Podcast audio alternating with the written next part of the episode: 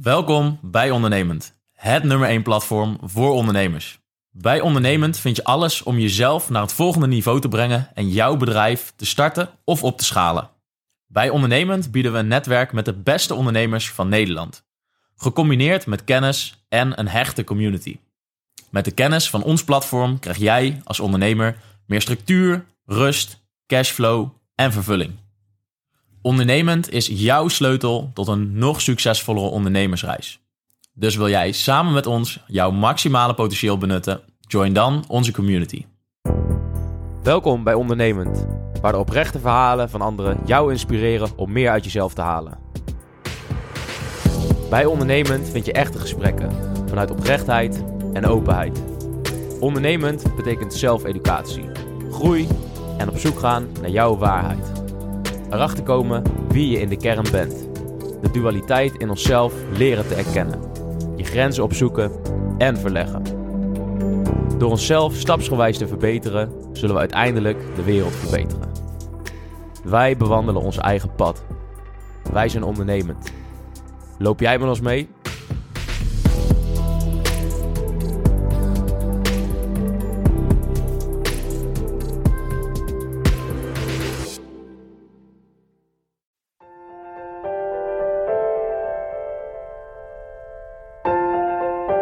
Zodra je in die flow komt, dan ga je mensen ontmoeten, dan ga je daarmee praten, dan ga je nieuwe dingen leren. En dan ga je naar meetups en dan, dan krijg je ook steeds meer vertrouwen, steeds meer zelfvertrouwen. Dat je denkt, nou dit is wat ik, waar ik goed in ben. Ja, dat is ook hoe ik, hoe ik leer. Ik leer door het gewoon te doen, niet te veel na te denken. Dat is een, een, op zich een goede eigenschap. Maar dat heeft er ook voor gezorgd dat, dat er heel veel dingen fout zijn gegaan. En ook waardoor het bijna mis is gegaan met, dat, met mijn eerste bedrijf. Maar ja, je moet ook uh, uiteindelijk de afweging maken tussen wat ga ik met mijn geld doen? Ga ik er voorraad van kopen zodat we sneller kunnen groeien, meer omzet kunnen draaien? Of gaan we er nu ja, 20% van de winst deze maand stoppen in het inschrijven van die merknaam? Ja. Lieve luisteraars, welkom bij een nieuwe aflevering van Ondernemend de Podcast. Ik ben David, zit hier met uh, Cheert een interview en uh, Tom is er ook bij achter de knoppen. En uh, vandaag hebben we een uh, hele jonge ondernemer in de podcast. Hij is ja, bekend met e-commerce. Hij heeft meerdere bedrijven gehad in de e-commerce. ook meerdere weer verkocht en, en gestopt. En is nu bezig met het merk Balzi. Waarbij ze ja, eigenlijk dus scheerapparaten en attributen verkopen. Speciaal voor, voor de man en zijn kroonjuwelen natuurlijk. Dus uh, Nathan Haarlaar, welkom in de podcast. Dankjewel, leuk. Ja. Wat uh, hele eer dat ik, uh, hier mag zijn. Ja, superleuk dat je, dat je wil langskomen hier. Ja. Je hebt natuurlijk denk ik wel ja, aardig wat te vertellen. Je bent nog best wel jong, maar hebt al best wel wat ondernemersavonturen ook, ook achter de rug hebben we, hebben we vernomen. Dus, Zeker, ja. ja. Zou je eens een tipje van de sluier willen geven van ja, hoe is dat voor jou begonnen met, toen met je eerste, eerste e-commerce onderneming? Ja, uh, ja, ik ben begonnen toen ik 19 was. Ehm, voor mij ja, werkt, werkt studeren werkt niet. Ik ben begonnen op de UvA, bedrijfskunde. Eigenlijk omdat mijn ouders dat graag wilden. En ik ben een, ja, een drukke jongen, ik ben druk in mijn hoofd. En voor mij werkt het leren in, uit, uit schoolboeken werkt gewoon niet. ik ben toen ehm, ja, eigenlijk na twee weken gestopt met mijn opleiding en gaan werken. Um, en in die tijd ben ik me echt gaan oriënteren.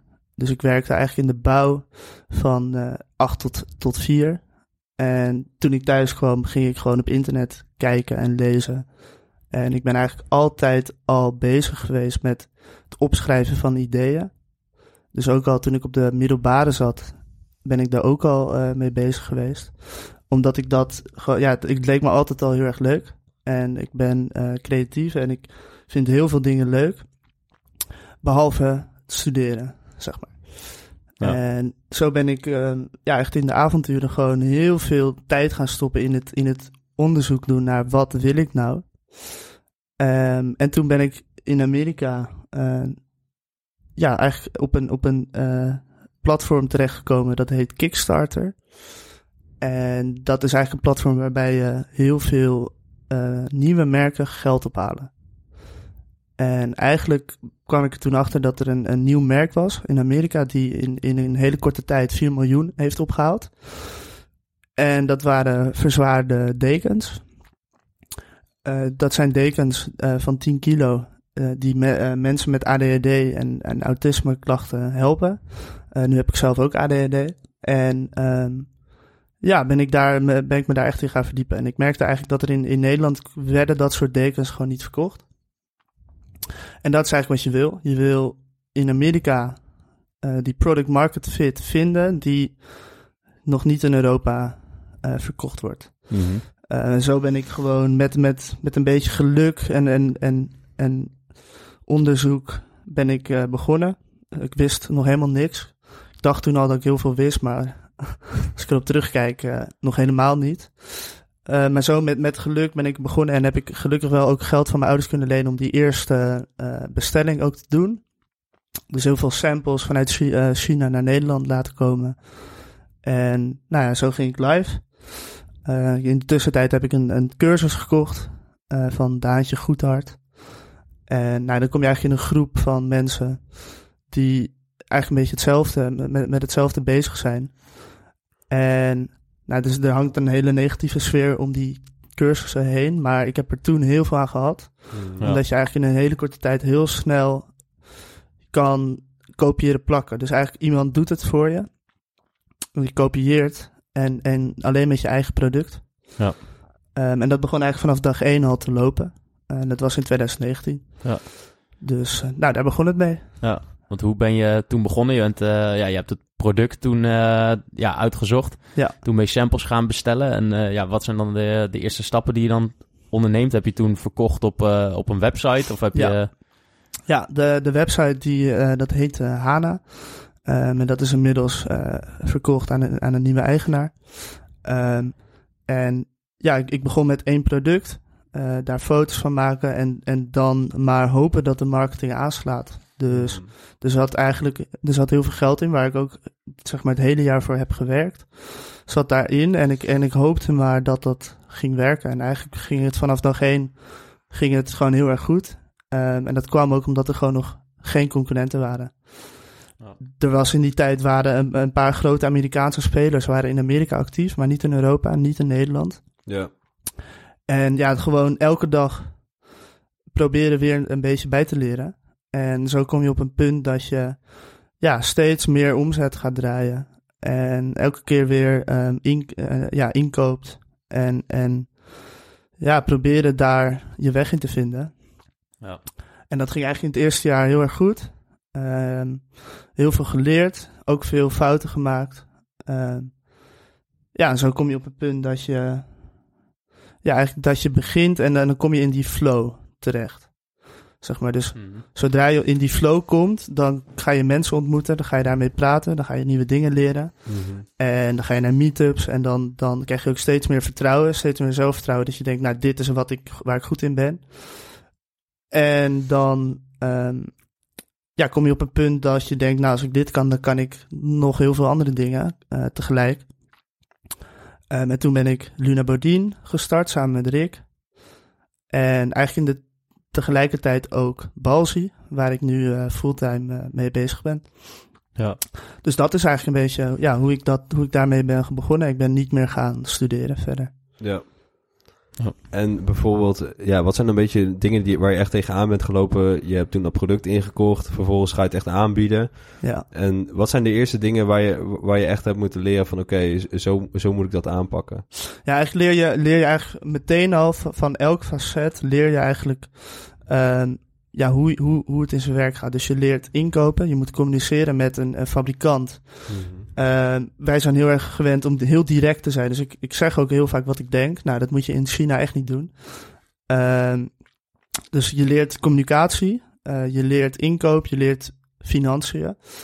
Je leert uh, marketing, dus verkopen. hoe, ga je, je marketing, hoe ga je je website inregelen? En in het begin heb ik alles zelf gedaan. Um, ja, dat is eigenlijk, eigenlijk waardoor je heel breed wordt opgeleid tot um, ja, tot een wat um, er, meer ervaren ondernemer. Ja. maar ik dacht toen dat ik alles wist. Maar als ik daar nu terugkijk, echt nog helemaal niet. Zeg maar. ja, ja. Dus eigenlijk zeg je een beetje van je gooit jezelf echt in het diepe. En vervolgens komen er allerlei dingen op je af. En leer je ermee omgaan. Leer je misschien eerst heel, heel basic manier het zelf doen. Ja. En later zul je waarschijnlijk wel achterkomen van dat het misschien veel makkelijker is om, om het heel anders te doen. Ja, dat is ook hoe ik, hoe ik leer. Ik leer door het gewoon te doen, niet te veel na te denken. Dat is een, een, op zich een goede eigenschap. Maar dat heeft er ook voor gezorgd dat, dat er heel veel dingen fout zijn gegaan. En ook waardoor het bijna uh, mis is gegaan met, dat, met mijn eerste bedrijf. Mhm. Eh, ik ga er gewoon voor en ik denk niet na. Maar dat zorgt er wel voor dat je inderdaad meteen in het diepe springt. En gewoon gaat. Ja. Niet te veel nadenken. Uh, wel heel goed van tevoren onderzoek doen. Dus ik heb er heel veel tijd gestopt in, in wat gaat nou werken. Ehm, en dat is ook het, het, het, dat is ook anders dan bijvoorbeeld dropshippen. Want daar, daar ga je gewoon testen. En als het mhm. werkt, ga je ja. los. Maar je wil, als je echt uh, uniek wil zijn of, of echt met één merk wil, uh, echt dat merk wil uitbouwen, dan moet je van tevoren gewoon heel goed onderzoek doen ja. naar wat gaat werken. Ja. En ik wil je zeggen, onderzoek doen. Op wat voor manier doe je onderzoek? En waar baseer je dan uiteindelijk op van, oké, ik ga het wel of niet verkopen? Ja, uh, nou eigenlijk wil je, uh, het product wil, moet um, een probleem oplossen. Mhm. Dat is eigenlijk factor nummer één. De kern eigenlijk. De kern, ja. Het, moet, het moet een probleemoplossend product zijn of het moet een, echt een wow factor hebben. Het moet in Nederland nog niet echt worden aangeboden. Dus als ik nu, nu um, hetzelfde merk zou willen beginnen in Nederland, met de kennis die ik drie jaar geleden had, dan was het eh, compleet geflopt. Mhm. Dan had ik nooit tussen de grote spelers kunnen, kunnen komen. Dus je wil echt een uniek product hebben die nog niet wordt aangeboden in, in, in Nederland zeker. Dus je moet echt zorgen dat je in Amerika heel goed onderzoek gaat doen naar wat, wat is daar nu de trend. Mm Dus ik heb gewoon op internet gewoon gezocht naar, ja, eh, wat ik, wat ik al zei, je hebt heel veel van die platformen in Amerika waar gewoon producten worden aangeboden waar, waarbij, waarbij ze funding ophalen. Uh, je hebt Shark Tank ja. bijvoorbeeld. Um, dat is eigenlijk hoe we Balsi zijn, uh, zijn opgemerkt. Ja. Um, omdat dat in Amerika loop je gewoon twee jaar voor.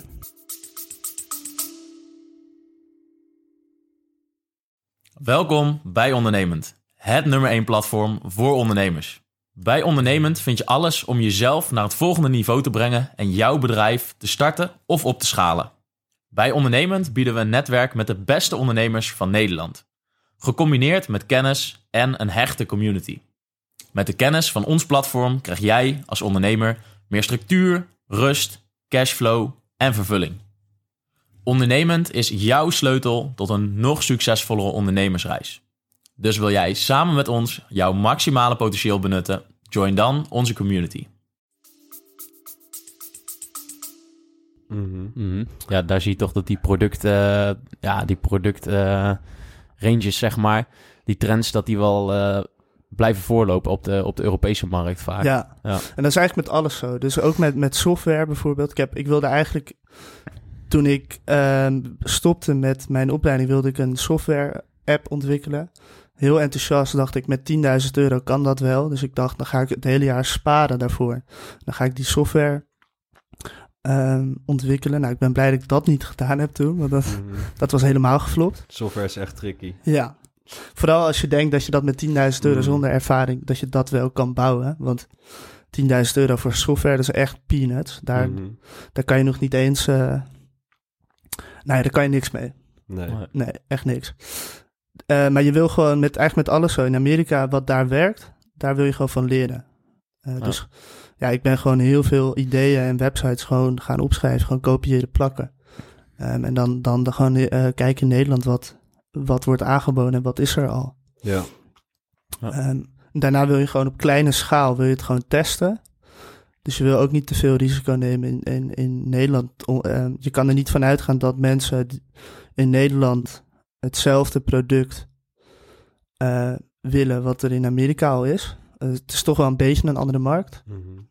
Maar als je het op kleine schaal test en je hebt die, echt die product market fit, dan daarna kan je echt, ja, moet je vol gas. Ja de hele markt pakken. Ja, want heb je dat toen de eerste keer met die uh, dekens ook uh, voor jouw gevoel goed aangepakt? Of heb je toen meteen heel veel ingekocht? Of nee, ik, ik, ik was toen Uh, ik ging er toen eigenlijk vanuit dat ik... Ik had er toen 100 ingekocht. Ja.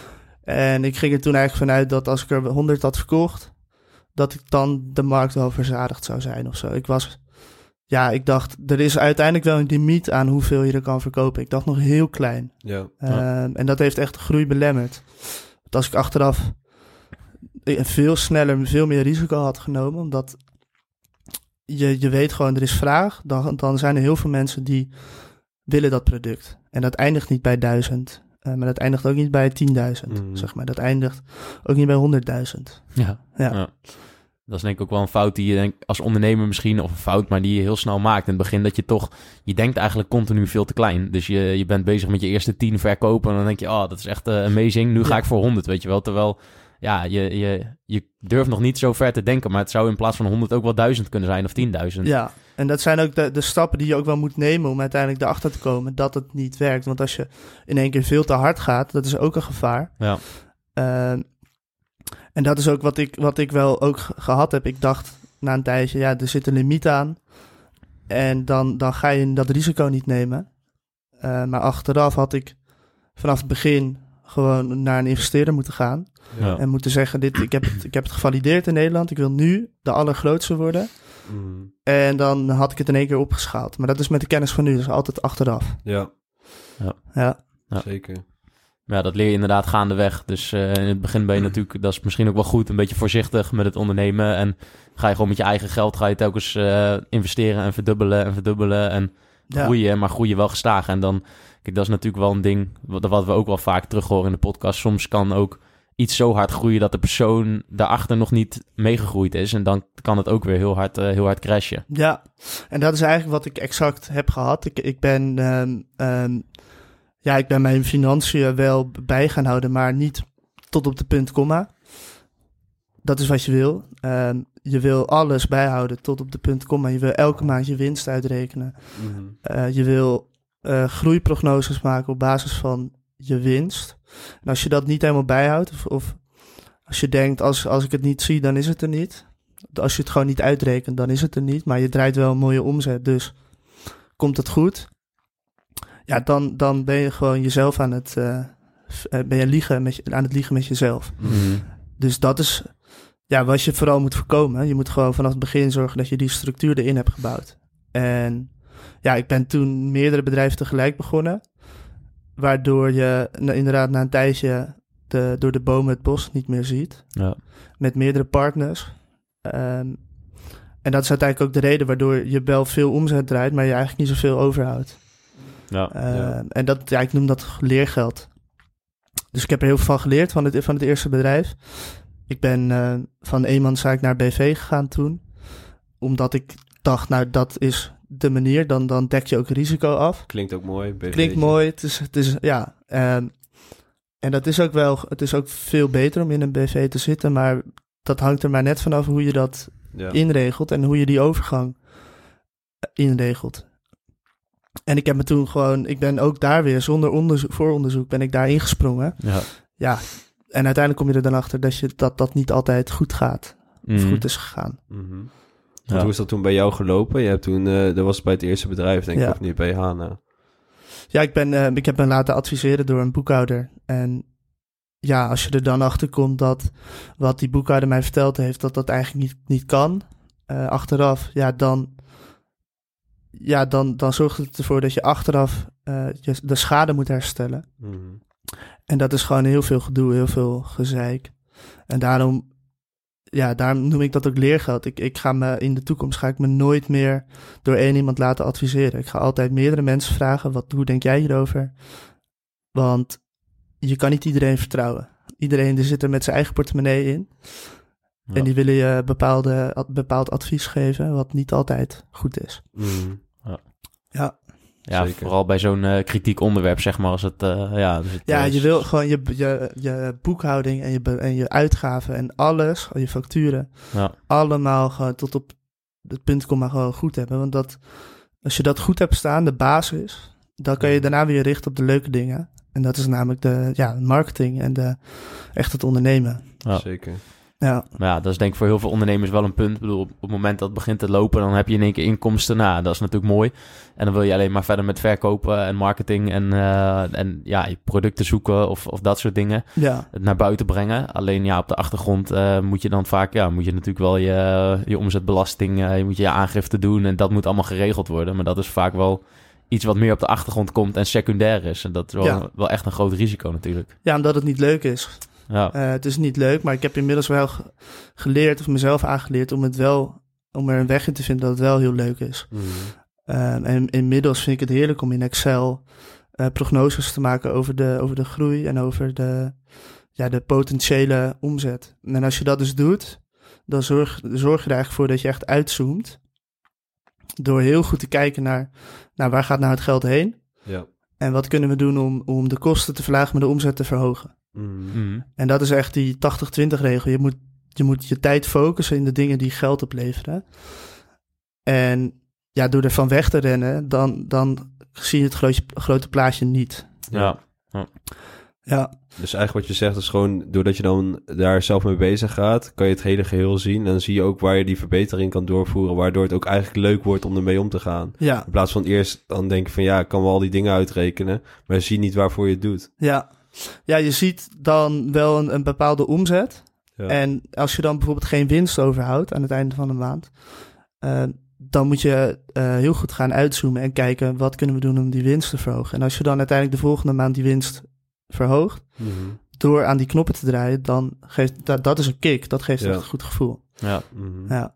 Ja. Zeker. Ik denk vaak ook gewoon gebrek aan. Uh, je, hebt, je hebt in het begin vaak gewoon gebrek aan harde cijfers waar je op kan sturen. Tenminste, heb, heb ik ook wel gemerkt. Op een gegeven moment, inderdaad, dan loopt het allemaal. Maar dan, ja, je weet je voorraad eigenlijk net niet helemaal precies. Je weet ook net niet helemaal precies wat je wel of niet uh, kunt verkopen, hoeveel je hebt gedaan. Ja. En als je dat allemaal heel erg inzichtelijk hebt, dat is eventjes heel saai en heel erg, uh, ja, een beetje een zure appel waar je erheen moet bijten. Maar dan kun je daarna inderdaad veel makkelijker aan die knopjes draaien van, oh ja deze maand is nog eventjes een beetje uh, dit, we doen nog een mailing eruit, weet je wel. Terwijl normaal heb je, dat, heb je dat overzicht überhaupt niet om te zien dat je achterloopt of voorloopt, weet ja. je wel. Dat... Ja, en, en, je wil ook gewoon echt ervoor zorgen dat je in, in, uh, vanaf het begin um, gaat uitrekenen wat levert het me op als ik nu iemand aanneem. Want dat heb ik, ik heb in het begin alles zelf gedaan. En op zich is dat goed geweest, omdat ik nu ook, je hebt je alles een keer meegemaakt. Maar als ik vanaf het begin mensen had erbij had ge gezocht. Dat hadden geen uh, vaste mensen hoeven zijn, maar gewoon freela freelancers. Dan had ik vanaf het begin al veel, veel harder kunnen gaan, omdat die mensen gewoon veel meer beter weten wat, wat werkt, zeg maar. En dat hebben we, ja, dat, dat heb ik hiervoor niet gehad. Mooi, uh, en nu wel. Ja. ja. Maar ik denk dat het toch als, als ondernemer in het begin ook wel een ja, misschien een, een valkuil is van je blijft dat altijd maar zelf doen, omdat je ook het idee hebt van ja, weet je, er is wel cashflow, maar ja, je wil dat, geld eigenlijk ook uh, wel beschikbaar houden. En of je denkt van het geld is er niet, terwijl, terwijl het in principe wel is om voor een paar euro natuurlijk iemand in te huren, een paar uur, dat, dat moet gewoon lukken. Alleen ja. vaker zit het meer in je hoofd dat je denkt van ja, het kan nog niet, of het is er nog niet klaar voor, of ik moet het zelf doen, weet ja. je wel. Ja, en, en, en dat, dat was vooral het kleine denken. Dus ik dacht, de, de markt is na een tijdje wel verzadigd. Uh, dat kwam ook omdat ik me veel, met veel dropshippers bezig uh, ja, omdingde. Ja. Die het hadden over een winnend product, die ze uitmolkt, uitmolkten. Ja, dat zie je in dropship heel vaak. Hè? Heel kort, heel, heel krachtig op één product en dan vervolgens ze verzadigd en dan hup, volgende. En, op daar, ja, en ik hoorde altijd, dat product werkt niet meer, want het is helemaal uitgemolken. Mm. Nou, dat is gewoon met, met bepaalde producten, als je het goed in de markt brengt en je, je probeert er een uniek product van te maken, is dat gewoon niet zo. Nee. Mm. En is er een on, echt een oneindige markt. Ja. Alleen al in Nederland. Ja. Want hoe heb je dat dan bijvoorbeeld uh, gedaan? Want eigenlijk bij al jouw producten is het wel meteen, uh, heb je wel meteen je eigen merk, je eigen label. Ja. Uh, met de dekens natuurlijk, ook met, ook met de sieraden. Hoe, ja, hoe gaat zo'n zo'n proces en wat heb je daarvan van geleerd? Ja, nou je wil eigenlijk um, zorgen dat, dat, dat je eerst gaat kijken wat is er nu al in de markt en kunnen we dat product verbeteren. Um, ja, dat is in het begin heel moeilijk, want je, je kan eigenlijk niet zoveel. Je hebt weinig geld om, om te beginnen. Je komt bij een fabrikant aan. Ja, die zegt, nou, begin, het, begin, het begint vanaf 5000 inkoop, kunnen we wat voor je doen? Mm. Ja, dat is niet te doen. Dus daarom wil je het op kleine schaal, wil je het gewoon testen, zonder aanpassingen. Uh, je kan wel vragen of je logo erop mag. Uh, dat is gewoon private label. En in de tussentijd wil je zorgen dat je die tractie krijgt. En wil je samples gaan opvragen om het product in de toekomst wel ehm, echt eigen te maken. Mm. En probeer gewoon te onderzoeken wat kunnen we doen om, om, om het product, product unieker te maken. Ja. Dat is heel moeilijk in het begin. Maar als je dat eenmaal goed voor elkaar hebt, dan ben je ja, spekkoper. Want dan kan je het echt heel hard opschalen. Mhm. Omdat niemand anders het product kan namaken. Of het duurt gewoon een jaar voordat je het product kan kopiëren.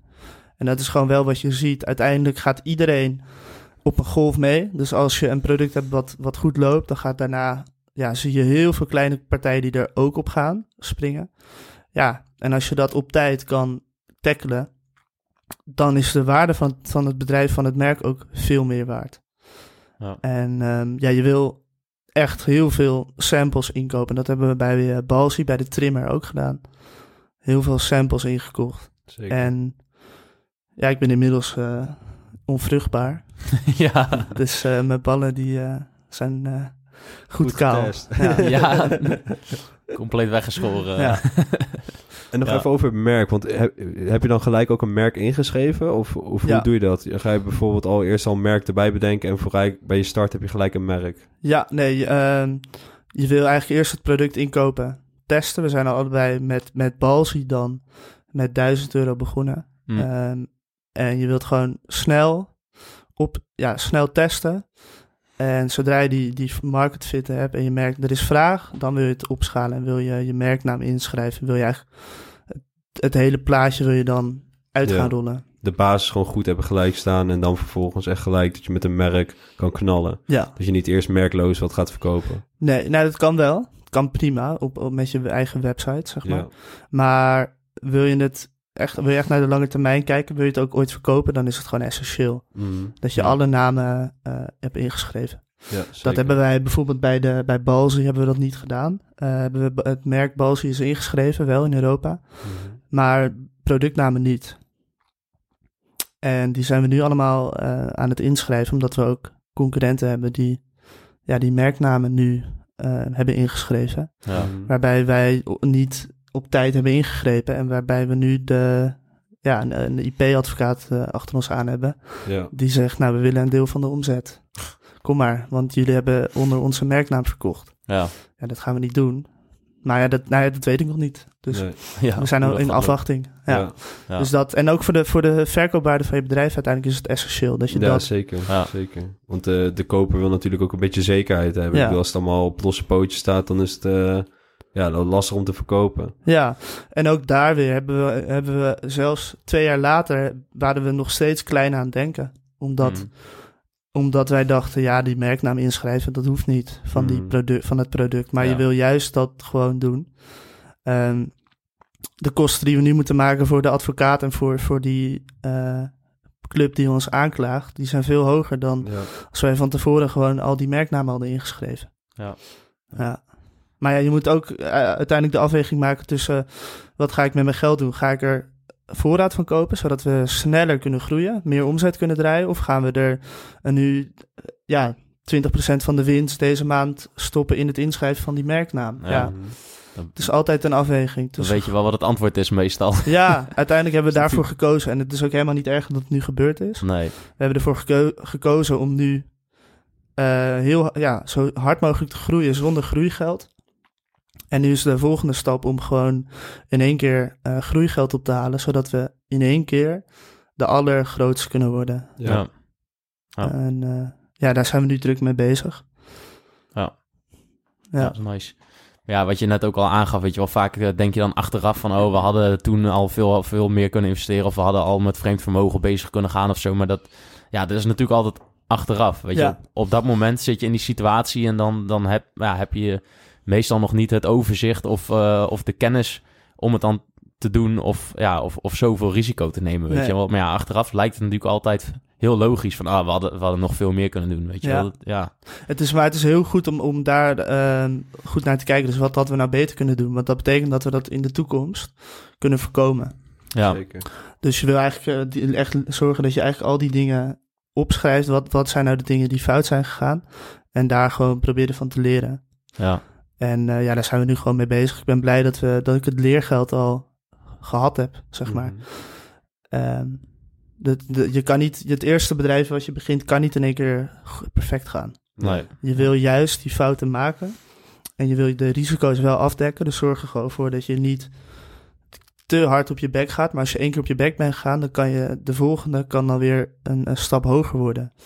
En met dit bedrijf gaan we weer bepaalde fouten maken die de volgende, het volgende, de volgende stap die we dan weer niet gaan maken. Ja, zeker. Ja, dat is altijd zo. Ik denk, bij de meeste van onze gasten zie je uiteindelijk toch wel dat ze wel drie, vier of vijf bedrijven hebben. En, en dan pas dat iets echt heel erg, uh, ja, heel erg, heel erg hard gaat. Ja. Dat het toch vaak gewoon heel veel, uh, in het begin vooral heel veel fouten maken is. Ja. Ja. En je wil er gewoon echt voor zorgen dat, er, dat je dus bepaalde mensen om je heen verzamelt die die fouten al een keer gemaakt hebben. En daarom zijn we nu ook naar uh, ja, smart money aan het kijken. Dat zijn investeerders die gewoon al een keer gedaan hebben. Ja. En waarbij we één keer in de maand even om de koffie kunnen. Gaan we daar gewoon een uurtje mee lullen. En dan kom je al tot zoveel nieuwe ideeën en inzichten. Dat het uiteindelijk dat je die fouten gewoon minder snel maakt. En dan kan je echt prima van je tweede of derde bedrijf een groot succes maken. Ja, ja. zeker. Ja. Dus niet per se alleen geld zoeken, maar ook echt inderdaad de intelligentie daarachter. Iemand die je misschien een beetje aan de hand kan meenemen met bepaalde dingen. Ja, ja, ja, ja want we, we gaan een miljoen gaan we nu ophalen. Dat is het mhm. doel in ieder geval. De vraag is of dat lukt, maar daar hebben we wel vertrouwen in. Uh, via leningen, uh, convertible loans, convertible notes ja. Uh, is dat. Dat is eigenlijk een soort lening die we nu ontvangen, die over een jaar wordt omgezet in aandelen, of over twee jaar. Uh, ja, zodra dat geld op de rekening staat, is het ook voor ons ja, belangrijk dat we mensen hebben die ons ook daarin kunnen begeleiden. Want dat is geld wat wij nog nooit aan het werk hebben gezet. Ja. ja. En je moet dat in één keer wel aan het werk zetten en ervoor zorgen dat dat ook gaat renderen. Ja, moet wel wat opleveren. Ja, want anders dan, uh, dan zijn we over twee jaar worden die, die leningen worden omgezet in aandelen. En dan is het bedrijf niet zoveel waard. En ja. dat kan je dus voorkomen door de juiste strategie aan te houden. En de juiste mensen om je heen te verzamelen die het al gedaan hebben. Ja, zeker. En, uh, en ja. nog even terug op de juiste mensen om je heen verzamelen. Want je eerste bedrijf heb je alleen gedaan, neem ik aan, of ja. niet? En vervolgens ben je toen uh, Balsi begonnen, ben je het sieradenmerk begonnen. Allebei met een partner. Hoe was dat in het begin om in één keer vanuit alleen een bedrijf runnen naar een partner te gaan? En ja, waar ben je tegenaan gelopen? Ja, dat was in het begin wel even schakelen. Ik had echt de vrijheid. Ik kon zelf bepalen wanneer ik wat ging doen. Uh, zodra je met een partner gaat werken, dan komen er toch andere verplichtingen bij. Uh, waar ik van tevoren eigenlijk niet over na heb gedacht. Wat ik al zei, ik spring ergens in en ik ga het gewoon doen. En ja, dat was in het begin even schakelen. En, en ook omdat dat tegelijk gebeurde eigenlijk. We hadden daar ook niet zo goed, niet zo goed over nagedacht. En ben je eigenlijk een beetje aan het jong leren. Dus uh, hoeveel tijd stop ik daarin, hoeveel tijd stop ik in het andere bedrijf. En ja, dan kom je er eigenlijk achter dat dat niet zo goed werkt. Je kan niet als je je eigen bedrijf, wat je in je, in je, in je eentje runt, als je dat niet toch goed op orde hebt qua structuur, qua mensen om je heen, of qua mensen in het bedrijf die dingen voor je kunnen doen, hmm. dan werkt dat niet. Uh, en helemaal niet met het opbouwen van twee nieuwe bedrijf vanaf nul, zonder eigen geld, dan werkt dat niet. Uh, of het werkt wel, maar het werkt niet perfect. En nou, toen heb ik ervoor gekozen om ook mijn aandeel in Luna, uh, Luna Bodin, dat is het tweede bedrijf die ik ben begonnen te verkopen, omdat ik gewoon de focus niet had. En dat is ook niet waar je dan uiteindelijk gelukkig van wordt, want je bent alleen maar aan het jong leren en mensen hebben verwachting van je. En de verwachting kan je niet nakomen. Uh, maar ik heb daar wel heel veel van geleerd. Dus ik heb van, uh, van Rick ook heel veel geleerd. En je bent zo intensief aan het samenwerken dat je van zeg maar, zijn werkwijze neem je vanzelf ook over. Dus ik heb van hem heel erg geleerd om heel erg uh, analytisch te kijken naar dingen. Rick was alleen maar in Excel bezig met het uitrekenen. Wat gebeurt er nou als we de inkoop verlagen en de, de, uh, ja, verzenden via een andere luchtvracht bijvoorbeeld. Of verzenden, wat als we de fulfillment nou 50 cent goedkoper kunnen krijgen. Wat gebeurt er dan met de, met de winst? Ja, dat was de dingen waar ik nog helemaal niet over na had gedacht. Ja. En, en nou, vervolgens ben ik met een andere partner, uh, Balsi, begonnen. En die had juist weer hele andere inzichten. Die veel breder kijkt, naar het veel, echt naar het grotere plaatje kijkt. Naar de merkbeleving. En door eigenlijk met die twee personen ook te werken, ben ik ook in, in een veel kortere periode veel sneller gegaan. dus uiteindelijk ben ik heel erg blij dat ik met anderen dat nu doe. Ja. Want in je eentje kan je wel hard gaan, maar niet zo hard als je, ja, dat je kan minder hard gaan. Nee. Ja. Ja, ik vraag me dat wel eens, uh, wel eens af, zeg maar. Want ik heb nog nooit echt uh, solo uh, als ondernemer gefungeerd, zeg maar. Altijd in, in combinatie met andere mensen. Maar ik vraag me dat inderdaad wel eens af. Van, aan de ene kant is het best fijn. Je kunt gewoon net doen waar je zelf zin in hebt. Maar ja, als je een slechte dag hebt of het gaat even wat minder... dan sta je er wel alleen voor, zeg maar. Ja, ja. Dat, en dat is wel... Zeg maar, als je een tegenslag hebt, dan moet je het in je eentje oplossen. En als er nu iets fout gaat, dan, dan kan je het heel snel relativeren. En je houdt elkaar scherp. Dus als ik iets niet weet, dan weet de andere persoon het wel. Of hij weet, kent iemand die het wel weet. En je bent eigenlijk ja, met z'n tweeën echt een, een partner, sparringspartner. Waardoor je veel, echt veel harder kan gaan. Ja. Uh, dus ik zou nooit meer mijn eentje wat gaan doen. Nee. Nee. Uh, maar er komen wel bepaalde uh, afspraken bij die je gewoon uh, moet maken van tevoren. Zeker. En dat is gewoon belangrijk. En dat is ook wat, uh, ja, wat, je, wat we nu ook gedaan hebben. Ja. ja. dat is denk ik wel essentieel. Hebben jullie dat gelijk vanaf het begin gedaan of hoe hebben jullie dat aangepakt? Hebben jullie misschien eerst uh, een beetje gestart en loopt de tijd dingen erbij bedacht? Ja, kijk, je begint gewoon en je denkt gewoon, nou, we gaan wel zien of het, of het wat gaat worden. Dat was met Luna Bodine hetzelfde. Geen, we hadden van tevoren helemaal geen, ja, wij dachten gewoon, we beginnen gewoon leuk zoals we dat, zoals ja, meer mensen dat uh, hebben. En Rick had dat ook en ik maar, ik maar mijn partner bij Balsi heeft dat ook. En ja, toen zijn we na verloop van tijd, als het wat serieuzer wordt, is het heel normaal dat je daar afspraken over maakt. Ja. Hmm. En dat hebben we nu allemaal gedaan. Het is allemaal. Uh, je wil juist die afspraken op papier zetten om conflicten te voorkomen. Als je gewoon afspraken op papier hebt, dan, moet je, dan weet je waar je aan kan houden. En ja, dan, dan is dat ja, gewoon heel goed. Ja, scheelt ook een hoop gedoe. Ja, weet juist. Je allebei waar je aan toe bent. Ja, je weet waar je aan toe bent. Uh, ik weet niet of jullie dat hebben nu. Uh, maar als het, als het groter wordt, wil je dat meteen gaan doen. Want ja, het is gewoon een soort van commitment die je maakt. En dat is gewoon duidelijk. Ja. Zeker. Ja, ik, ik, ik heb dan wel altijd alleen uh, een bedrijf gehad en nooit met een partner.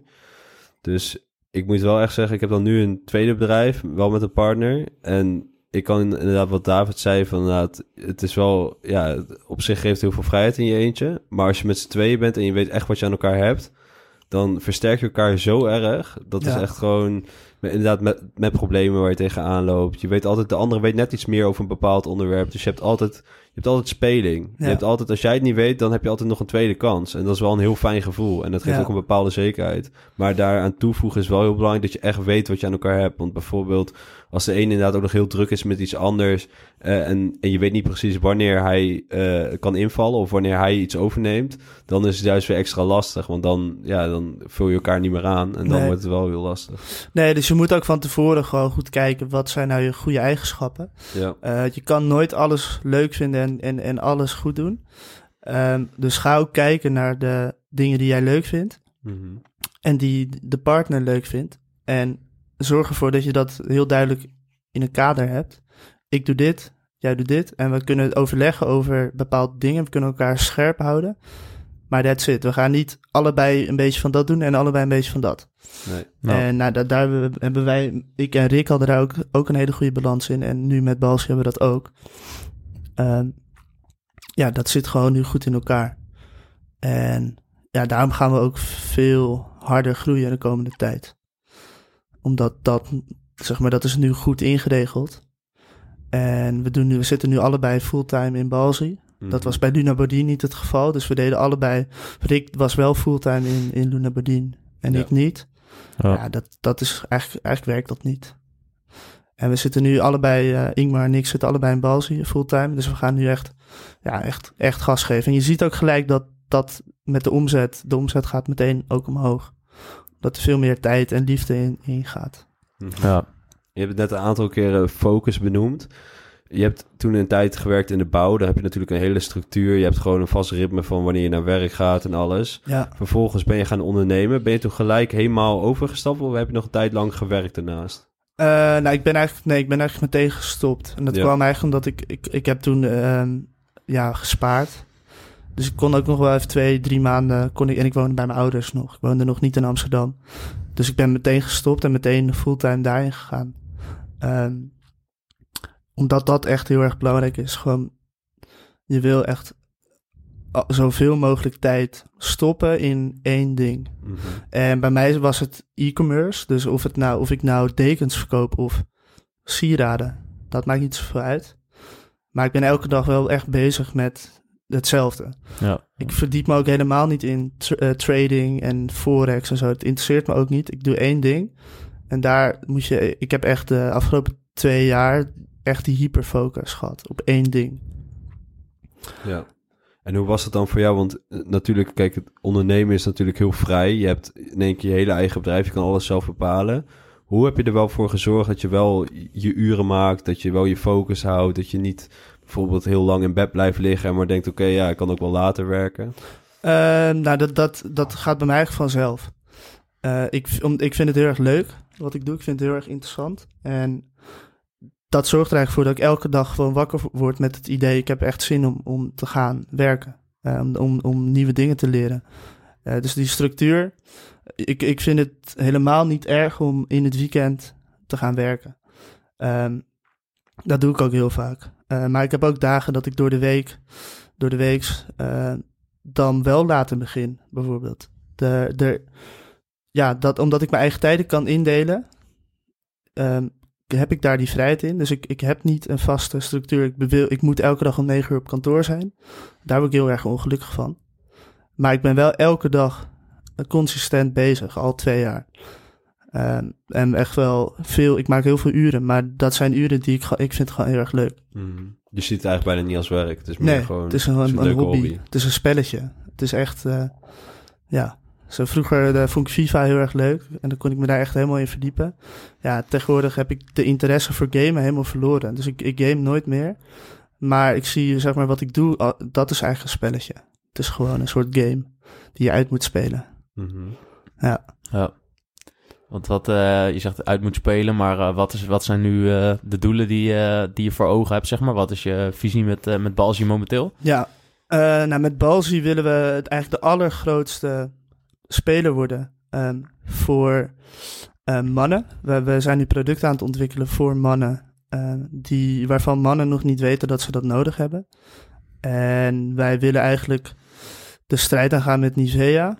Uh, Nivea is een, een, best wel een saai merk. Ze verkopen wel nu Nivea voor men. Maar welke man uh, vindt het nou leuk om een Nivea product te kopen? Nou, weinig. Of, of een cadeautje krijgen van Nivea. Uh, als man um, om, om je gezicht te verzorgen of zo. Dat is mhm. niet echt een leuk cadeautje. Dus wij proberen die markt echt ja, te veranderen. En we weten zeker dat de markt voor verzorging van mannen nog veel groter gaat worden. En nou, wij willen daar nu echt op inspringen. En ja, de doelen zijn om, om echt de allergrootste te worden in Europa. En dat gaan we dus nu realiseren door groeigeld op te halen. Om in één keer ja, productassortiment uit te breiden. Ja. Eigenlijk elk, elk product wat een man nodig heeft in de badkamer, dat gaan we aanbieden. Mm ja.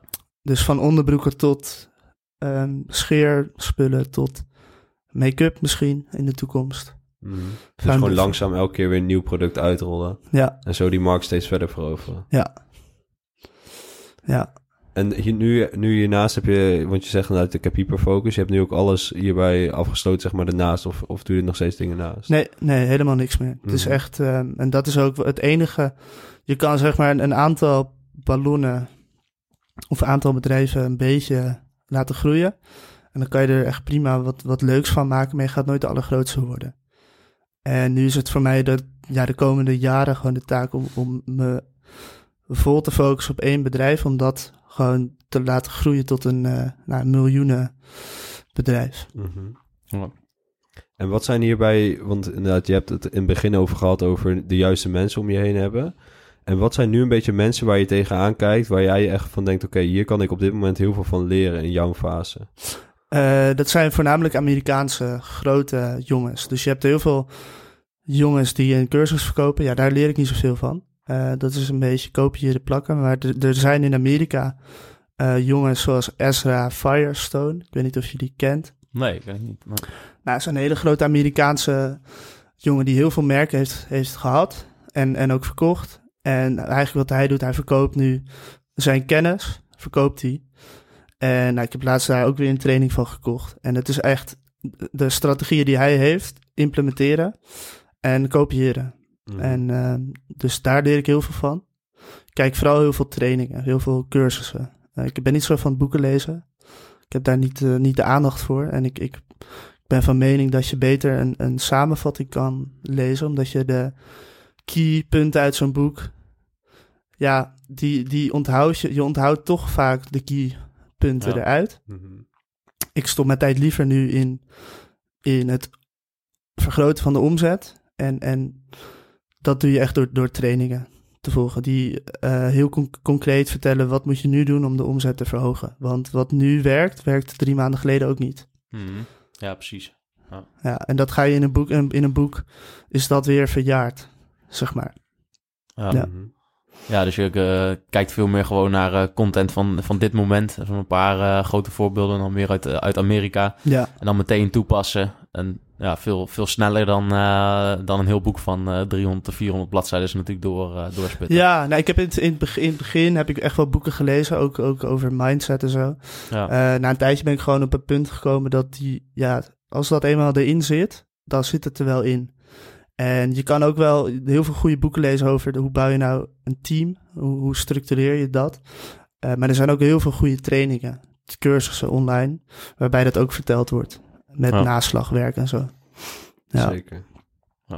Het is natuurlijk ook een beetje inderdaad wat je al zegt. Wat is je manier van leren en hoe blijven dingen bij jou hangen? Voor de een is dat visueel, voor de ander is dat luisteren. Voor, of, of beide natuurlijk. Ja. Het hangt er natuurlijk heel erg ook af van de persoon. Ja, ja, zeker. Je moet vooral voor jezelf uitvinden wat werkt nou voor jou. Mm En je moet je niet te veel laten leiden door wat andere mensen zeggen. Dus je hebt op internet heel veel ja, mensen die zeggen je moet uh, elke dag een half uur mediteren en je moet dan een half uur een boek gaan lezen. En dan een half uur een koude douche nemen en dan uh, anderhalf uur sporten. En dan denk ik, ja, dat, dat kan. En dat is echt wel, dat is, dan zorg je er echt wel voor dat je de basis goed hebt. Mhm. Maar wanneer ga je dan ook de tijd vinden om aan je bedrijf te gaan werken. Ja. Als je al drie uur bezig bent met die ontwikkelingen. Ja. Uh, dus ik ben, daar, uh, ik ben daar wel mee bezig, maar niet, uh, dat is misschien 5%, 5 van de tijd die ik stop. 95% gaat in het uitbouwen van, van het bedrijf. Mm -hmm. ja. ja zo heb je denk ik ook gewoon ja, verschillende fases. Weet je wel, nu, nu zit je denk ik op een moment dat je gewoon echt wil knallen met het bedrijf. Dat je dat echt groot wil maken. Ja. Nou ja, en dan misschien over een tijdje heb je weer een fase dat je weer meer, uh, weer meer aan persoonlijke ontwikkeling of bepaalde andere interesses weer uh, ontwikkelt. Ja. ja, het gaat ook in fases. Dus je we zijn nu bezig met het uitbouwen van het team. Ja. Uh, we hebben nu de eerste medewerker vast. En nou ja, volgende maand kom, komt daar nog iemand bij. En nou ja, nu, nu ben ik bezig met trainingen kijken. Uh, ja, omtrent het, het uitbouwen van KPI's en, en structuur. Ja. Uh, omdat ik daar hiervoor nog niet echt. Ja, hoefde ik, heb ik, was het ook niet de moeite om daar mijn tijd in te stoppen, want dat was er niet. Ja. Dus je wil echt per fase waar je in zit, wil je daar je focus in leggen. En hetzelfde met financiën en zo. In de tijd dat mijn bedrijf bijna failliet ging, omdat ik uh, de boekhouding en zo niet goed had geregeld, ben ik me heel erg daarin gaan verdiepen. Mm. En nou ja, jaarrekeningen en zo, ik ben, kan het bijna dromen inmiddels. Dus, ja. ja. ja. Dus ook niet per se te ver vooruit leren, maar echt gewoon het moment kijken. Wat, wat is op dit moment echt belangrijk? Daar je lessen uit, uitnemen en dan vervolgens weer die toepassen in de toekomst. Ja, ja. Netjes. Zeker. En um, ja, we hebben nu een klein beetje gehad inderdaad over, uh, over dat, dat eigenlijk het werk staat, staat altijd voorop. En daaromheen bouw je misschien wat kleine routines. Uh, daarvoor hebben we het ook even gehad over reflecteren, over dat het heel belangrijk is. Heb je nog voor jezelf uh, daar bepaalde ja, gewoontes in dat je bijvoorbeeld met jullie bedrijf uh, maandelijks gaan kijken van, van hoe de cijfers ervoor staan en vervolgens daar weer een plan op bouwen? Ja, ja, dus we, zijn, we, we hebben elke uh, week sowieso een heads-up. Waarbij we eigenlijk de week, de afgelopen week doornemen. En eigenlijk zorgen we er daarvoor dat iedereen gewoon even een. een uh, ja, het, hoeft, het duurt niet lang. Iedereen heeft ongeveer 10 minuten. Uh, ik, mijn compagnon en de medewerker. Dus gewoon 10 minuten even aan het woord. Die zegt gewoon: Dit is wat we gedaan hebben. Dit zijn de resultaten van afgelopen week. Mm -hmm. En ja, we hebben een, een, een sheet gebouwd waarbij eigenlijk alle data uh, terug wordt gekoppeld.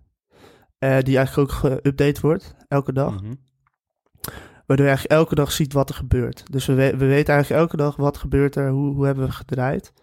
En uh, wanneer gaan we uitverkopen, bijvoorbeeld. Uh, wanneer moeten we bijkopen. We moeten nu nog inregelen dat dat nog meer geautomatiseerd wordt. Dus je wil eigenlijk een, een melding krijgen als, als dat gebeurt. Uh, dus daar zijn we nu mee bezig, om dat helemaal in te bouwen. Dat is, dat, ja, dat is eigenlijk de zelfreflectie uh, van, van de afgelopen week. Dan hebben we één keer in de maand een hele gedetailleerde uh, meet, ja, meet-up. Waarbij we echt dieper de cijfers ingaan van eigenlijk alle kanalen en alle, alle marketingkanalen. Want we hebben gewoon heel veel kanalen waar omzet uitkomt. Dus denk aan SEO, affiliate marketing, influencers, Google, Snapchat, TikTok, YouTube, uh, Facebook. Ja, uh, B2B gaan we nu ook oppakken. Dat zijn eigenlijk allemaal kleine kanalen die allemaal het totale volume omhoog halen. Dus daar reflecteren we op. En ja, qua zelfreflectie, daar, ja, daar doe ik eigenlijk nog niet echt, niet echt aan. Eigenlijk gaat het hand in hand met hoe hebben we gedraaid. Um, en we maken een weekplanning. Ja. En die weekplanning wordt ingevuld. En aan het einde van de week kijken we, nou, hoeveel is er nou gedaan? En wat kan er volgende week beter? Uh, hoe kunnen we dat efficiënter inregelen? Ja. Dus daar eigenlijk elke dag kijken hoe kunnen we dingen efficiënter doen, zodat we met minder output meer of met, met minder input meer output kunnen krijgen. Ja. Mm. ja. Dus daar ben we echt heel bewust mee bezig al in het bedrijf. Ja, en dat was in het begin niet hoor, maar dat hebben we er nu echt ingebouwd. En we merken nu dat, nou ja, wij, wij hebben bijvoorbeeld afgelopen maand heeft mijn compagnon toen gezegd, waarom gaan we niet eens kijken om de voorraad te verzenden per boot? En niet per vliegtuig. Want deden jullie eerst alles per vliegtuig? Ja, en dat, dat de, ja, de reden daarvoor was dat dat op dat moment tijd is geld. Ja. En dat is efficiënter. Maar nu heeft, hebben, zijn we erachter gekomen dat wij nu toch geen geld hebben om meer voorraad bij te kopen voor het Chinese nieuwjaar. En kunnen we het nu net zo goed met de boot laten verzenden. Mhm. Ehm, en dat scheelt gewoon heel veel geld. Dat is echt, uh, echt bizar. En dat zijn hele kleine dingen die we er door, door die zelfreflectie hebben we dat, uh, hebben we dat uh, ja. ja erin gebouwd. Ja. ja dat is wel mooi dat je nu, omdat je die cijfers in beeld hebt, zeg maar, je weet nu wat je liquiditeit is en je hebt dan een beetje een planning gemaakt misschien. Dan ga je inderdaad dat soort dingen in één keer opmerken van, hé, hey, waarom doen we dat eigenlijk niet? Want, uh, weet je wel, er is, er is nu toch geen liquiditeit, of wel, of, of, juist, ja, of juist niet. Maar ja, voordat je die KPI's hebt, dan ben je gewoon alleen maar aan het rammen. Ja. Alleen dan zie je dat soort dingen wel compleet over het hoofd, ja. Ja, oh. en dat is nu helemaal geautomatiseerd bij, voor 90%. Dus het, het zorgt ook dat je heel veel rust hebt. Dus je weet gewoon elke dag uh, als je ook een dag een slechte ROAS hebt, dan kan je kijken naar het totale plaatje en, dan kan je gewoon denken, ja, maar dit is gewoon één keer. En als het nou drie dagen achter elkaar is, dan kan je gaan kijken, waar ligt dat nou aan? Ja. Nou, als je dan van bol.com uh, uh, eraf wordt gegooid, bijvoorbeeld, dan merk je dat meteen. Of na, na drie dagen mm merk je dat. Ja. Zeker. Precies, dan heb je meteen sturing. En zeg maar, al die kanalen, hoe, uh, hoe gaan jullie dat, dat, nu, hoe vliegen jullie dat aan? Zeg maar, bijvoorbeeld, je hebt, uh, je hebt SEO, je hebt een website die je moet onderhouden. Doen jullie dat allemaal, uh, allemaal zelf, al die stappen momenteel? Of? Nee, nee, we hebben eigenlijk alles in het begin wel zelf gedaan.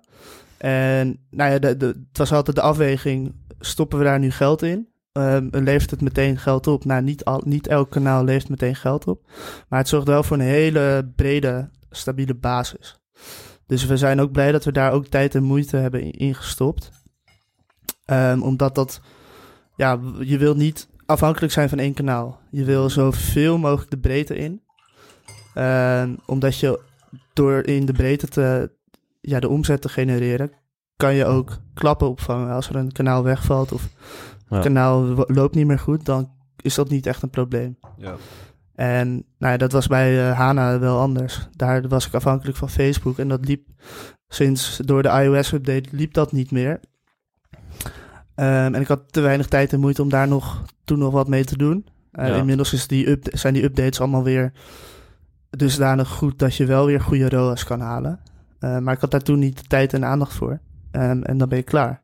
Mm, ja, ja. ja. Ben je afhankelijk van één ja, één platform eigenlijk. Of uh, ja, afhankelijk van, van Google of Facebook. Of uh, als je maar één, uh, één pilaar hebt, dan kan het wel heel snel de verkeerde kant op gaan. Ja, ja. zeker. Dus dat is wel een, wel een ding.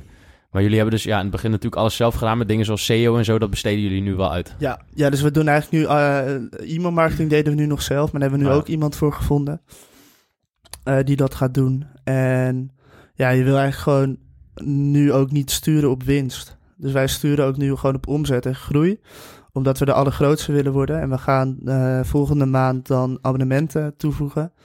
En het idee is dat we zoveel mogelijk klanten gaan binnenhalen tegen een, een, een negatieve ROAS. Maar die klanten gaan, als het goed is, en dat kunnen we meten na een tijdje, ja. kunnen we meten hoeveel klanten er blijven. Ja. En dan kan je gewoon eigenlijk vol gas gaan geven. En dan hoef je niet per se een, een positieve ROAS te halen, omdat je gewoon weet aan het einde van de maand hebben we toch genoeg uh, geld als wij funding ophalen om dat op te vangen, om die klap op te vangen. Maar het begint wel bij meten. Dus hoeveel mensen blijven er? Hoeveel mensen, uh, ja, hoe hoog is de churn rate? Ja. Dus hoeveel mensen stoppen weer met, met het abonnement? En dat weten we pas zodra we dat uh, ja, gaan doen. Ja, een paar maanden runnen. Ja, maar je wil gewoon echt sturen op omzet, op de allergrootste worden en winst. Zolang je je, je salaris kan betalen, is het allemaal niet zo'n... Uh, mm hoef je, je wil geen winst draaien eigenlijk. Nee. Ja, winst is natuurlijk ook een heel relatief begrip. Want ja, ja natuurlijk, uh, het is niet goed om alleen maar op omzet te, te meten en, je, en nooit winst te maken. Maar ik bedoel, winst kan ook gewoon heel erg, boekhoudkundig kun je die gewoon heel erg beïnvloeden. Als jullie de, de voorraad uh, afwaarderen, bij wijze van spreken, heb je in één keer heel weinig winst. Of, of juist heel veel, weet je wel. Dus dat is ook altijd heel relatief. En ja. ook afhankelijk van de, van de fase waar je in zit. En inderdaad natuurlijk, ja, meestal is het belastingtechnisch uh, gezien natuurlijk sowieso nooit heel fijn als je heel veel winst maakt. Nee, nee, als het niet hoeft. dat is als het niet hoeft. Je wil, kijk, je wil inderdaad heel goed wel je, je kosten in de gaten houden. En wat gebeurt er nou als we iemand toevoegen aan het team, zoals een e-mailmarketeer? Uh, als hij ervoor zorgt dat de omzet, of dat de omzet uit e-mail met 15% omhoog gaat, dan is het mak een makkelijke rekensom. En ja, nu hoef je die winst niet te maken. Als je er over drie jaar uh, die kanalen of die, die me, me, uh, mensen uh, stopzet. Of je hebt zoveel terugkerende klanten. En je zet al je marketingkanalen uit. Ga je opeens belachelijk veel winst draaien. En dat ja. is eigenlijk wat je wil. Ja. Dus mm. eigenlijk gewoon langzaam toewerken naar terugkerende klanten. Ja, ja en echt ja. wat opbouwen. Ja. Dus zorgen echt de klantbeleving zo, zo goed mogelijk maken. Mm-hmm. Um, en zoveel mogelijk e-mail leads binnenhalen. Uh, dat zodra je gaat mailen, wat gratis is, ja. Mm-hmm. ja, dat je gewoon heel veel omzet eruit haalt. Ja. Mm-hmm. ja. Zeker. Mooi man. Dus ja, dat, jullie zijn nu wel echt uh, gericht op uh, heel groot maken. En dan pas over een paar jaar echt de, de winsten daarvan. ja, dat, het doel is om het over vijf jaar te verkopen. Ja. Um, en, en de komende drie, vier jaar wordt gewoon alles terug geïnvesteerd in, in voorraad, in, in ontwikkeling van nieuwe producten, in marketing, in content. En dan over de vijf jaar hopen we uh, de grootste speler van Europa te zijn. Dus iedereen moet het kennen. Mm. Iedereen moet Balzi moet, moet het kennen. Hetzelfde als, als, als een, uh, een Nivea iedereen kent. Uh, en dat doe je door in het begin zoveel mogelijk uh, zichtbaarheid te creëren. En dan hoef je nog niet. We hebben een campagne bijvoorbeeld met Katertje gehad. Dat is een, uh, een TikTok um, ja, media uh, kanaal. Mm -hmm. En daar hebben we eigenlijk geen omzet uitgehaald. Heel veel geld voor betaald, maar wel heel veel weergave. Mm -hmm. En hetzelfde met Roddelpraat. Daar uh, adverteren we ook. Um, daar heb ik wel eens voorbij zien komen. Ja, heb je gezien? ja, zeker, zeker. Ja. Een goed kanaal. ja, het is een beetje een... Het is natuurlijk niet echt een, een een, het is een, niet een kanaal of een, een mediakanaal die door elk bedrijf wordt uh, gewaardeerd. Nee. Dus niet, er zijn heel veel bedrijven die gaan daar echt niet hun producten verkopen. Maar wij, ja, wij, wij, wij liggen qua onze marketing toch al een beetje op het randje. En onze doelgroep vindt dat ook leuk. Ja. En daarom is het een goede combi. En dat zijn de kanalen die, ja, dat zijn nog meer, nog meer van dit soort kanalen willen we uitbreiden. Mm. Ja. En mannen kunnen het misschien ook wel een beetje waarderen. Een beetje van die dingen die net op het randje liggen. Misschien soms zo een klein beetje, een beetje grof en grappig. Ja. Dat is ook wel, passen inderdaad ook wel bij de doelgroep. Ja, dat is wel dus, belangrijk om naar te dus je moet goed je doelgroep kennen. En, ja. en die humor die... Ja, mijn compagnon is daar heel goed in. Die bedenkt continu van dat soort, dat soort grapjes die een beetje op het randje liggen. Zeg maar. ja. ja. Ja, want hoe hebben jullie dat aangepakt? Want natuurlijk ja, je verkoopt een product wat, wat eigenlijk is om je, om je schamer weg te halen. Dus dan kan je natuurlijk inderdaad bij, bij bedrijven zoals Facebook en dat soort dingen... kan je redelijk snel in de problemen komen als je een beetje op dat randje zit. Hoe hebben jullie dat aangepakt dat je inderdaad wel eh, kan bepalen van... oké, dit kan nog net? Ja, door ook gewoon op je bek te gaan. Want we, we hebben campagnes gehad met de komkommer. Waarbij de komkommer de, eh, die werd ja, geschoren. ja, dat vindt Facebook gewoon niet fijn. Oh, nee, nee. En uh, nou, dat, dat hebben we ook gemerkt. Mm Het is gewoon op je bek gaan en dan weer opnieuw beginnen. Ja. ja. Gewoon proberen. en nu, nu proberen we echt op het randje. Uh, niet, niet meer echt op het randje te gaan. Je moet weten bij welk kanaal je op het randje kan. Ja. En bij welk kanaal niet. Ja, op een gegeven moment ben je ook te groot om dat te doen. Want dan, dan is, staat er veel op het spel. Ja. Als je al veel omzet op een bepaald kanaal draait... en je wordt van de een op de andere dag afgesloten... dan ja, het, maar het, gaat ook, eh, het, het zit ook zo in elkaar dat als jij heel veel uitgeeft op een kanaal, dat ze ook uh, ja, het af en toe door de vingers zien. Dus grote concurrenten die in Amerika actief zijn, ja, dan zien wij content voorbij komen. Dan denken we, ja, maar dit is nog veel erger dan wat wij hebben gedaan. Maar dat, dat is ook een beetje hoe het spelletje werkt. Hoe groter je bent, hoe, hoe, meer, hoe, hoe makkelijker je met, uh, wegkomt met dingen. Ja, zeker. Ja. ja. Ja, we hebben veel ook al uh, wat gehad over, je, over de toekomst van het, uh, van het bedrijf, zeg maar, waar je naartoe wil.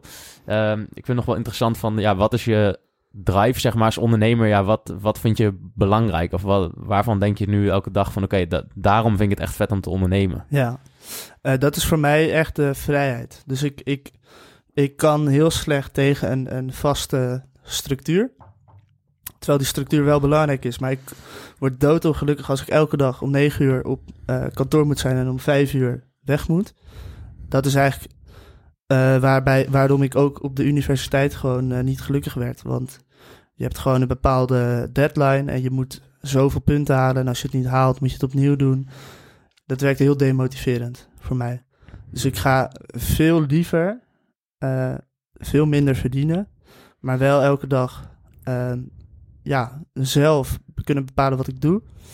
En zolang ik gewoon kan rondkomen en ik uh, dat spelletje kan blijven doen, dan ja, ben ik gewoon gelukkig. En als ik dat niet heb, dan word ik heel gauw. Als ik iemand heb die tegen mij gaat zeggen: Dit is nu wat je gaat doen. En om vijf uur mag je een keer naar huis, dan word ik gewoon gek. Ja. Uh, het is, maar het is eerder 9 tot 9 dan 9 tot 5 bij mij. Uh, maar dat is niet erg, omdat ik zelf kan bepalen. Als ik een, een avond niks ga doen, dan kan dat ook, zeg maar. En als ik een, een ochtend niks ga doen, kan dat ook. En als, ik, als ik nu een week uh, op vakantie wil, dan kan dat. Uh, ja, die vrijheid heb ik. Ja. Dus dat is eigenlijk de, de motivatie erachter. Ja, dus wel echt uh, een stuk vrijheid en uh, een autonomie. Dat je gewoon zelf mag bepalen wat je doet, wanneer en hoe. Ja, ja, ja dat, dat is echt de, de grootste factor waardoor ik ja, waardoor ik dit gewoon ga blijven doen. Ja. Mhm. Ja. Ja, ja nice. Zeker. Ja. ja. we hebben wel een hoop dingen, dingen besproken. Mm um, ja, zullen we naar richting de laatste vraag gaan, Wim? Of uh, wat is jouw planning? Neem dat een slok water. ja, dat is een goede vraag. Nou, ik denk dat het ook nog wel heel... Ja, inderdaad, het sluit een beetje aan bij de laatste vraag. Maar het is misschien ook nog wel even interessant om nog net wat dieper in te gaan over... Uh, ja, wat de luisteraar uh, voor stappen kan nemen. Bijvoorbeeld, stel je voor je wil starten in de e-commerce. Mm. Want je hebt natuurlijk heel erg gehad over dat jij... Je hebt heel erg naar de Amerikaanse markt gekeken. Dus heel naar een hele andere markt. En daarvoor, daarin heb je bijvoorbeeld een heel uniek product gevonden wat hier in Nederland nog niet was. Je hebt ook een hele hoop mensen die zeggen juist bijvoorbeeld... Uh, ga juist hier in Nederland kijken waar een hele hoop vraag naar is... en misschien al meerdere concurrenten zijn... maar zorg dat je die concurrenten gewoon verslaat. Dus dat zijn natuurlijk wel uh, ja, hele andere strategieën. Ja. Maar als jij nou bijvoorbeeld een aantal tips zou kunnen meegeven aan de, aan de, aan de kijker of luisteraar... wat zou dat dan zijn over hoe, hoe je begint met e-commerce? Um, ja, je moet voor jezelf moet je echt een weg vinden um, in wat werkt. En eigenlijk leer je dat echt door gewoon te beginnen. En hoe begin je? Door uh, te gaan luisteren naar mensen die het al gedaan hebben. Dus koop gewoon trainingen. Je kan prima nu een, een dropshipping cursus kopen. Want je leert er gewoon heel veel van op de korte termijn. Leer je echt heel snel heel veel dingen. Um, ga heel goed kijken naar de Amerikaanse markt, maar ook inderdaad naar, naar de Nederlandse markt. En kijk, waar, waar is vraag naar? Wat kunnen we doen om het te verbeteren? Want het is ook zeker zo dat uh, als er in Nederland een product hard gaat, zoals Balzi, dan kan jij met hetzelfde, kan je hetzelfde gaan doen. Um, maar je moet je wel heel goed dan afvragen, kom ik er nog tussen? Met, heb jij geen kapitaal om te beginnen? Ja, dan is het eigenlijk gewoon niet de moeite. Um, en ook als je veel kapitaal hebt, dan moet je wel ervoor zorgen dat je uniek, uh, dat, je, dat je een manier vindt om, om je uniek in de markt te brengen. En er zijn zoveel producten die verkocht kunnen worden. Als er vraag is, dan, dan kan je dat verkopen. Want er zijn ook nog tien anderen die het ook kunnen. Dus kan jij het ook. Uh, maar van tevoren, ja, doe van tevoren gewoon heel goed onderzoek. En begin gewoon. Dus schrijf je gewoon in bij de KVK. Ga die trainingen volgen. En vergeet gewoon niet dat er heel veel tijd in gaat zitten. Ik heb gewoon een jaar gewerkt zonder echt wat te verdienen. En dat is. Het klinkt allemaal heel makkelijk. En dat is het eigenlijk ook. Als je er maar voor zorgt dat je elke dag weer nieuwe dingen leert. Mhm. Elke dag proberen jezelf te verbeteren. Dan kom je op een punt dat je na een jaar uh, zoveel weet. Dat, je, ja, dat, je, dat het echt gaat lukken, zeg maar. Ja. ja. Maar neem niet weg dat je na een jaar nog steeds niet, weet, niet nog niet eens heel veel weet, zeg maar. Het is echt een continu proces van weer nieuwe dingen leren. En uh, als je denkt dat je er bent, dan ben je er nog lang niet. Want dan zijn er weer nieuwe dingen die, mm. die je kan leren. Blijf maar doorgaan. Ja. Het eindigt gewoon nooit. Nee, het eindigt nooit. het is, is echt een uh, ongoing process. Het is echt... Maar dat is ook het leuke eraan, want ik kan morgen een nieuwe training kopen en weer iets nieuws leren, waardoor de omzet weer stijgt. Dus echt, dat, dat spelletje is gewoon heel erg leuk. Ja, ja. zeker. Ja, continu uh, jezelf blijven verbeteren. En dat zie je ook meteen dan in, uh, in je bedrijf terug natuurlijk. Ja, ja. maar je moet het echt vooral heel erg leuk vinden. Dat is wel eigenlijk mijn grootste tip. Ga niet iets doen. Ik, ik heb bijvoorbeeld met Forex en zo. Ik heb daar helemaal, helemaal niks mee. Ik vind het niet interessant. Ga dan ook niet jezelf forceren om daar wat mee te doen. Um, ga ook niet vijf dingen doen. Hmm. Ga gewoon één ding doen en ga ervoor zorgen dat je daar heel erg goed in wordt. Hmm. Ja. Want ik heb ook mensen gezien die heel succesvol waren in dropshipping. En opeens weer wat anders gingen doen. En dan nu weer wat anders doen. En eigenlijk elke keer weer wat anders doen. Maar wat bouw je dan op? Niet heel veel. Ja. Nee. Maar wel heel veel kennis van heel veel dingen. Maar je gaat nooit echt datgene het echt heel groot worden in, in één ding. Ja. En dat, dat kan je alleen, je kan alleen maar heel groot worden in één ding door gewoon 60 uur per week daar je tijd en, en aandacht in te, in te stoppen. Mm ja. Gewoon die focus houden. Ja. Eén ding goed. En gewoon stapjes blijven nemen, elke dag groeien. Ja. Eigenlijk is dat. En als je dat elke dag doet, dan is het met een beetje geluk niet zo moeilijk. Nee. nee. Maar het is, het is simpel, zeg maar. Het proces is simpel, maar het is op, terwijl je ermee bezig bent wel heel moeilijk om mee door te gaan, om gewoon door te zetten. Ja. Gewoon door de, door de pijn heen, door de weerstand die je tegenkomt. Ja, maar als je eenmaal door die pijn, uh, zeg maar, als je die pijn elke dag een beetje voelt, dan wordt het na een tijdje wordt het normaal. Dus ja. in het begin uh, kom je dingen tegen en dan, dan kan je daar een, een, slechte dag door hebben. Maar na een tijdje is het al tien keer gebeurd en dan denk je na een tijdje, denk je, nou prima, we gaan gewoon weer door. Die klappen vang je heel makkelijk op ja. na een tijdje. En dat is ook door het elke dag te doen, wordt het gewoon makkelijk. En ja, in het begin was 50 uur werk ook voor mij veel. Maar nu zit ik op een punt dat dat ook niet echt meer veel is. Zeg Mhm. maar. Het is gewoon niet. Na een tijdje kom je echt in die flow en dan voelt het ook niet meer als werk. Ja. Ja. Alles is natuurlijk heel relatief. Ja. Ik bedoel, ja, je, je, je fouten zijn relatief. In het begin dan eh, is alles natuurlijk echt een, eh, een grote ramp. En dan eh, Ja. inderdaad ga je helemaal eh, kapot Nou. om eh, als er een levering verkeerd gaat of zo, weet je wel. Ja, de fouten die ik gemaakt heb, die zijn peanuts ten opzichte van ondernemers die gewoon 50 man in dienst hebben. Ja. En die, ja, dat is echt, dat is een lachertje wat ik gehad heb, zeg Mhm. maar. Dus je moet het altijd relativeren. Ja, En dan blijft het ook leuk, want als ik zeg maar nu alles kwijtraak, omdat uh, Balzi eh, failliet gaat of zo, je weet het niet. Eh, de, stel, de, voorraad zit in een vliegtuig en het vliegtuig stort neer en je bent al je geld kwijt. Ja, dan heb ik gewoon heel veel geleerd en dan begin ik gewoon weer wat anders. Het is gewoon, je moet het niet doen voor het geld ook. maar, Mhm. Als je denkt, ik ga er heel rijk mee worden. Nou, de komende vijf jaar ben je, leef je gewoon als een eh, arme student. En eh, ja. na een tijdje kan je er misschien geld mee verdienen of helemaal niks. Ja, ja. zeker. Ja, dat is, dat is denk ik wel van, uh, van waaruit de motivatie komt. Want dat is denk ik voor heel veel mensen wel van... oh, ik wil snel heel veel verdienen, weet je wel. En dat is vaak toch wel de motivatie om dan met een cursus te beginnen. Ja, maar je gaat, je gaat het eerste jaar ga je 20.000 euro verliezen. En dan ga je het tweede jaar misschien een beetje winst draaien.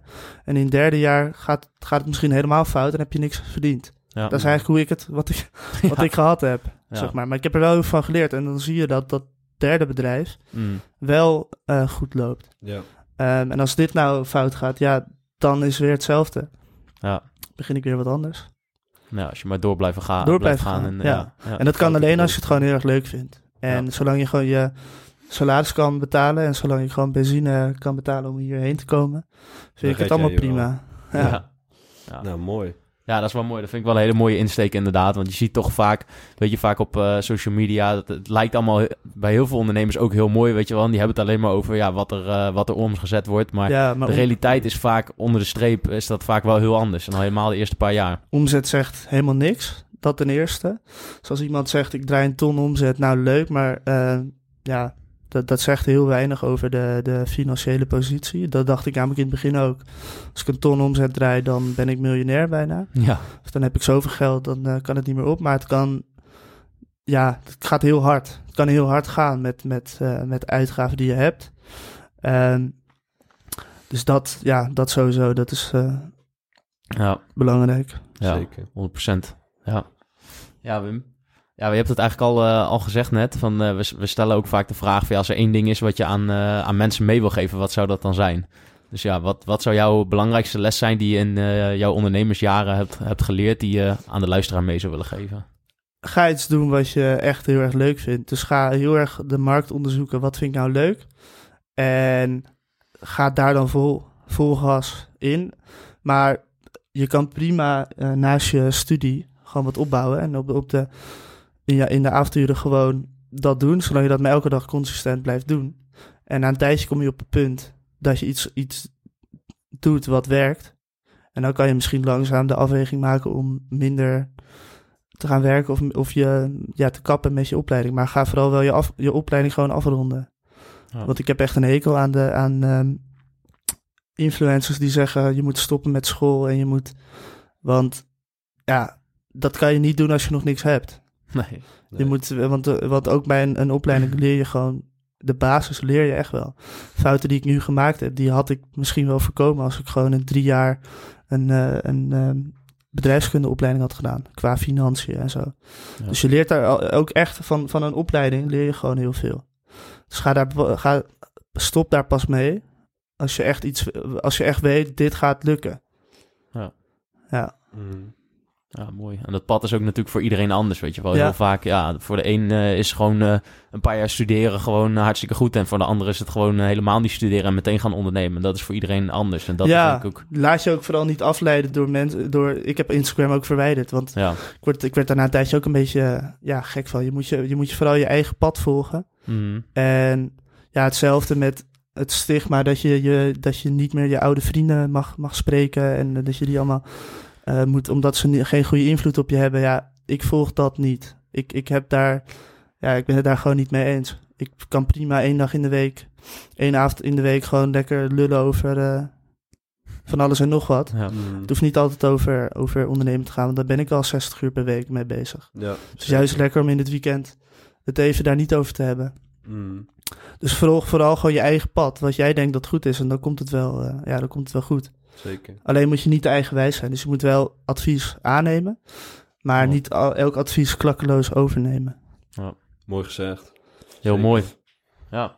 Nou Nathan, uh, ik denk dat we inderdaad ook voor de luisteraar mooie beginnerstips hebben gegeven. En een mooi ook een uh, stappenplan mochten mensen zelf in de e-commerce aan de slag willen. Ja.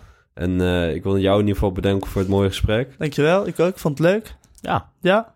Zeker hartstikke gezellig en uh, ja, super mooie gesprek. En ook gewoon mooi om de persoon uh, erachter te zien en wat er allemaal achter uh, schuil gaat. Ja. Ja, ook wat we al aangaven, weet je, er gaat, er gaat gewoon zoveel in zo'n ondernemersreis schuil. En nu zie je gewoon Balzi, je ziet, ja, het is gewoon super mooi merk, goede ratings en super mooi bedrijf. Dankjewel. En er is natuurlijk veel, veel aan vooraf gegaan. Ja, ja, en er gaat nog heel veel komen. ja.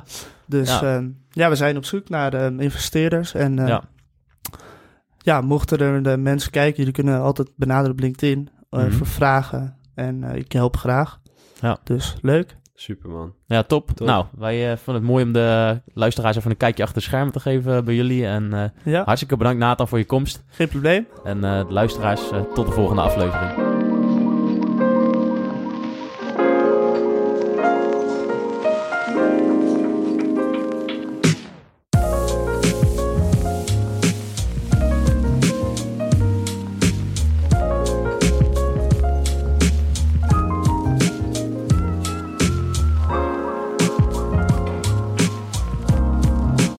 Welkom bij Ondernemend, het nummer 1 platform voor ondernemers.